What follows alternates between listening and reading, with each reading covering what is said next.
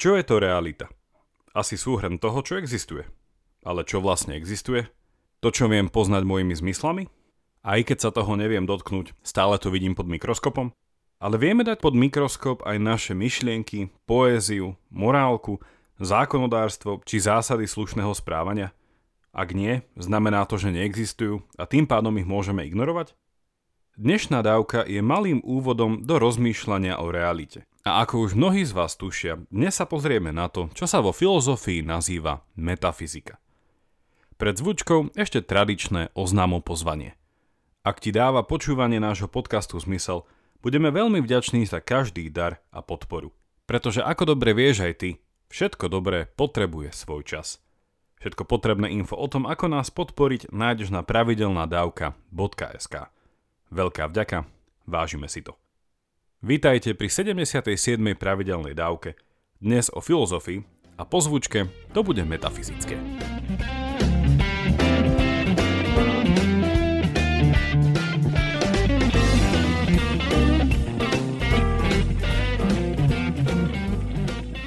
Čo teda existuje? Čo je to tá realita, ktorú niekedy nazývame aj slovom svet, ktorý je akoby tam vonku, ale ktorého sme súčasne neoddeliteľnou súčasťou? Ak chceme nájsť odpoveď na túto otázku, pozrime sa na to, kto alebo čo sa jej venuje. Čo tak sa obrátiť na prírodné vedy, napríklad fyziku? Slovo fyzika pochádza z gréckého ta fyzika, čo doslovne znamená prírodné veci. A Aristoteles slovo fyzika používal na označenie tej časti ľudského skúmania sveta, ktoré sa venuje práve prírode.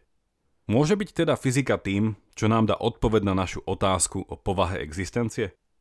Ak niečo študuje prírodu, otázku jej existencie berie ako nevyhnutný predpoklad. A podobne je tomu napríklad aj pri geológovi, ktorý berie pri svojom štúdiu tektonických platní ako nevyhnutný predpoklad to, že tieto platne existujú.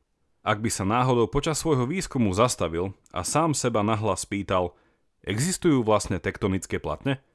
Je dosť možné, že by ho jeho obďaleč stojací kolega zahriakol s uštipačnou poznámkou – Zase filozofuješ? A musím povedať, že by nebol ďaleko od pravdy. Otázky, čo existuje a čo je realita, sú otázky filozofické, pretože je to práve filozofia, ktorá sa zaoberá zamlčanými a na oko samozrejmými predpokladmi, na ktorých stoja prírodné vedy. A je to práve filozofické bádanie s menom metafyzika, ktoré sa pozerá na tak často prehliadanú nesamozrejmosť, že svet vlastne existuje. Metafyzika o ktorej sme už niečo povedali v 53. dávke, pochádza z gréckého metafúzika, čo môžeme preložiť ako za fyzikou alebo po fyzike. Tento názov dostali poznámky z Aristotelových prednášok, ktoré nasledovali po jeho skúmaní prírody, a teda fyzického sveta. Aristoteles v úvode hovorí, že predmetom jeho skúmania nie sú konkrétne prípady existencie, ako napríklad zvieratá, rastliny či už spomínané tektonické platne a zamerať sa chce na existenciu či bytie ako celok. Inými slovami, nejde o pohľad na jednotlivú existenciu rôznych vecí, ale na existenciu ako takú. Metafyzika má dve neodmysliteľné a navzájom prepojené časti. Tá, ktorá sa venuje otázkam, čo je to bytie, čo je existencia, tak tej hovoríme ontológia.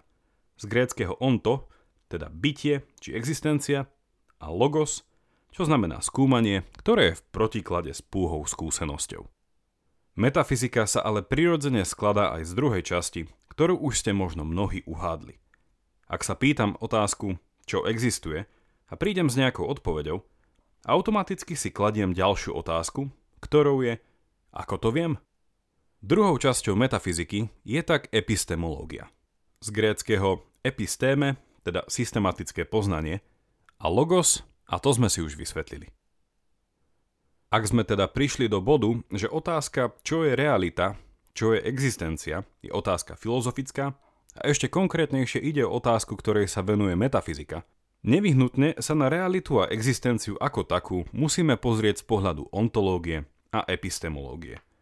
Teda, čo to je a ako viem, čo to je. Skúsme sa zamyslieť nad možnými odpovediami. Čo je existencia? Asi súhrn všetkého toho, čo existuje. Alebo nejaká vlastnosť, ktorú má všetko to, čo existuje. Ale ako viem, že niečo existuje? Jednou z prvých odpovedí môže byť, že existuje to, čo dokážem poznať svojimi zmyslami. Ale ako viem, či ma neklamú? A ak klamú, ako a kedy? Určite sa moji pra pra pra prapredkovia, ktorí lovili ryby, museli v istom bode naučiť, že ryba vo vode nie je presne na tom istom mieste, ako ju vidíme z hora. Ako môžem vedieť, že sme už tak povediac vychytali všetky ilúzie, ktorými nás naše zmysly, ak neklamú, tak pri najlepšom zavádzajú? OK, predpokladajme, že sme všetky tieto zmyslové fígle vychytali. Ale čo s nasledujúcou otázkou? Ak sa realita viaže na naše zmysly, existuje potom toľko paralelných realít, koľko existuje rôznych zmyslových nazeraní? Napríklad, včela vidí svet inak ako ľudské oko. Pes by určite nechápal, prečo sa smejeme na kreslených filmoch a o tom, aké je to byť netopierom, ani nehovorím. Keďže to už vo svojej eseji z 1974. trefne sumarizoval americký filozof Thomas Nagel. Aká bola jeho odpoveď na to, aké je to byť netopierom? Nevieme a ani to nie sme schopní vedieť. Podsúva sa nám tu teda záver, že v prípade zmyslového poznania nie je realita rovnaká pre všetkých. Ba práve naopak – a k tomuto záveru sa vrátime neskôr.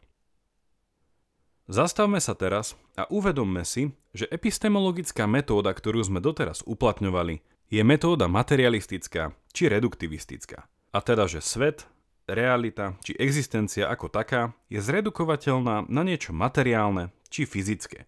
A to vieme našimi zmyslami pozorovať. Či už priamo našimi očami, alebo očami cez mikroskop.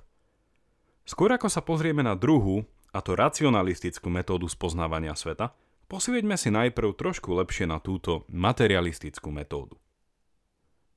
Metafyzika, ako názov istého druhu skúmania, sa síce zaužíval až prostredníctvom Aristotela, ale tomuto druhu skúmania sa už pred ním venovali mnohí, ak nie dokonca všetci. Kto? Platón, Sokrates či celý dav filozofov, ktorých hromadne nazývame predsokratici, i keď mnohí z nich boli Sokratovi súčasníci.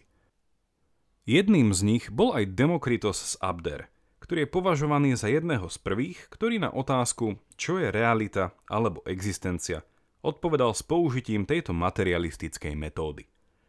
Všetko to, čo je, je zložené z nejakého množstva častíc, ktoré sú nedeliteľné. Po grécky atomos. O Demokritovi tak hovoríme ako atomistovi a jeho teóriu reality nazývame atomizmus – Svet sa tak podľa neho skladal z maličkých atómov, ktoré sa už ďalej z ničoho neskladali, boli nedeliteľné. Čokoľvek, čo existuje, tak musí mať túto atomickú štruktúru. A nič transcendentné či nemateriálne, čo by ju presahovalo, neexistuje. Všetko, čo existuje, je na konci dňa zredukovateľné na túto atomickú úroveň. OK, poviete si. I keď žil Demokritos na prelome 5. a 4. storočia pred Kristom, jeho uvažovanie znie celkom povedome.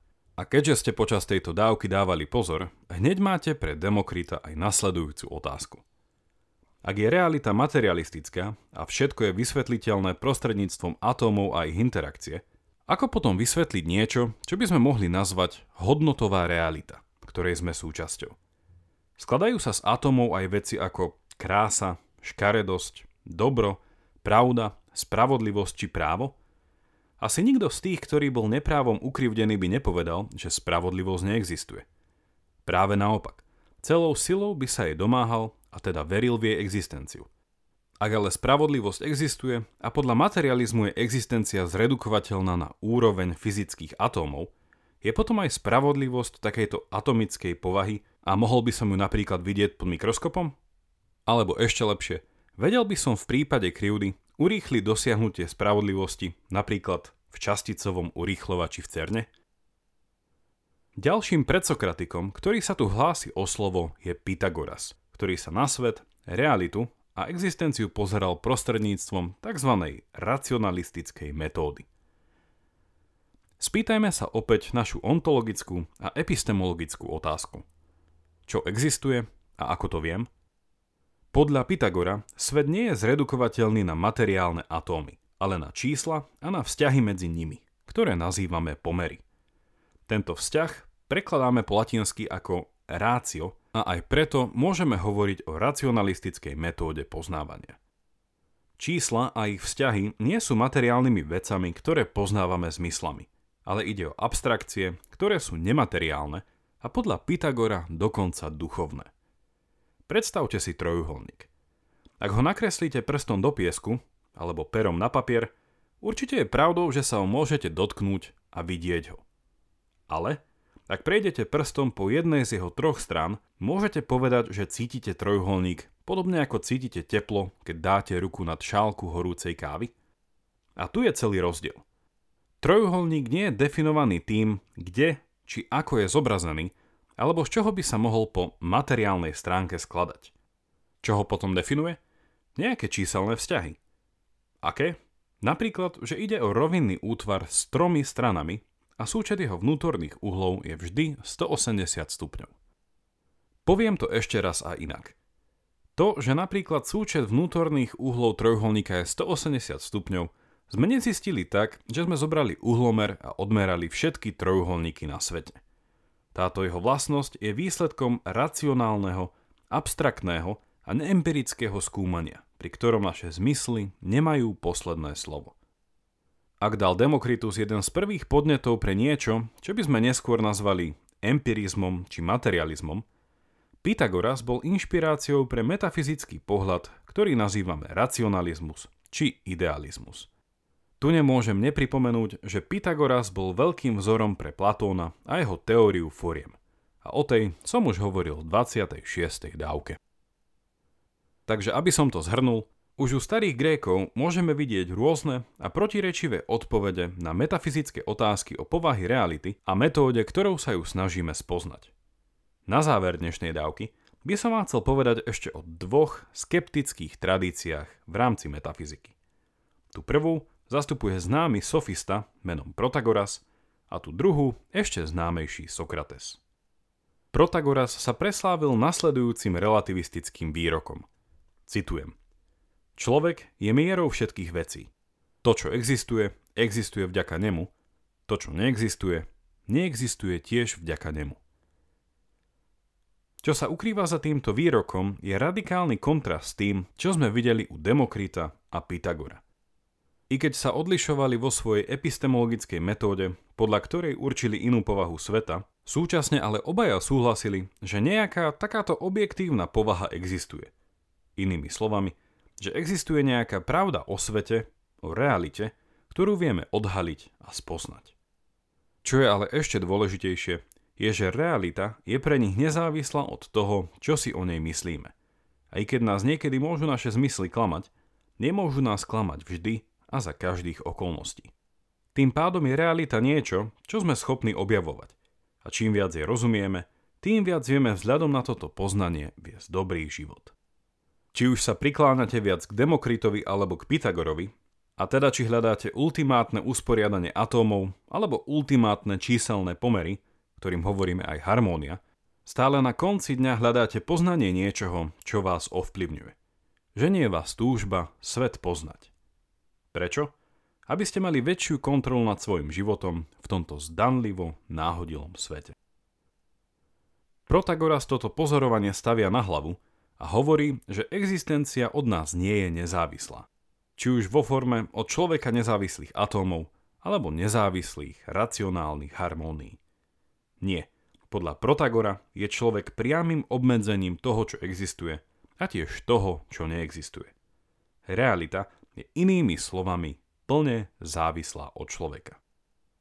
Čo po tým presne Protagora zmyslel? Ako skeptik pochyboval nie ani tak o tom, či naše zmysly klamú alebo nie, tu by asi povedal, že skôr nie, ale jeho skepticizmus bol práve v tom, že každý človek získava cez svoje zmysly vlastné, odlišné poznanie sveta. Čo je horké pre mňa, môže byť sladké pre teba. Čo je pre mňa ďaleko, sa tebe zdá blízko, čo ja považujem za delikatesu, ty vyplúvaš. Podobne sa Protagoras pozeral aj na tzv. hodnotovú realitu. Čo je správne pre mňa, nemusí byť pre teba. Obraz, ktorý ja subjektívne vnímam ako krásny, ty vidíš ako prototyp škaredosti a moju túžbu po harmonickosti vzťahov rád vymeníš za experimentálnu disharmóniu. Povedané v kocke, de gustibus non est disputandum. Samozrejme, Protagorov skepticizmus sa nezastavil iba pri našej tzv. ontologickej otázke a dotýka sa tiež otázky epistemologickej. Ako materialistická, tak i racionalistická metóda je limitovaná na človeka samotného. Úplné a isté poznanie je nedosiahnutelné vzhľadom na obmedzenosť ako našich zmyslov, tak i rozumu, ako aj nášho obmedzeného času skúmania. Smrteľnosť je epistemologickou prekážkou a niektoré veci, ako napríklad povaha bohov, sú podľa Protagora nepoznateľné analogicky k tomu, ako ani slimák nemôže spoznať povahu človeka. Človek je tak mierou všetkých vecí. Je príčinou tých, ktoré sú, a tiež príčinou neexistencie tých, ktoré nie sú. Realita je plne závislá od človeka a jednou z najväčších ilúzií je objektívnosť a ľudská schopnosť dokonalého poznania.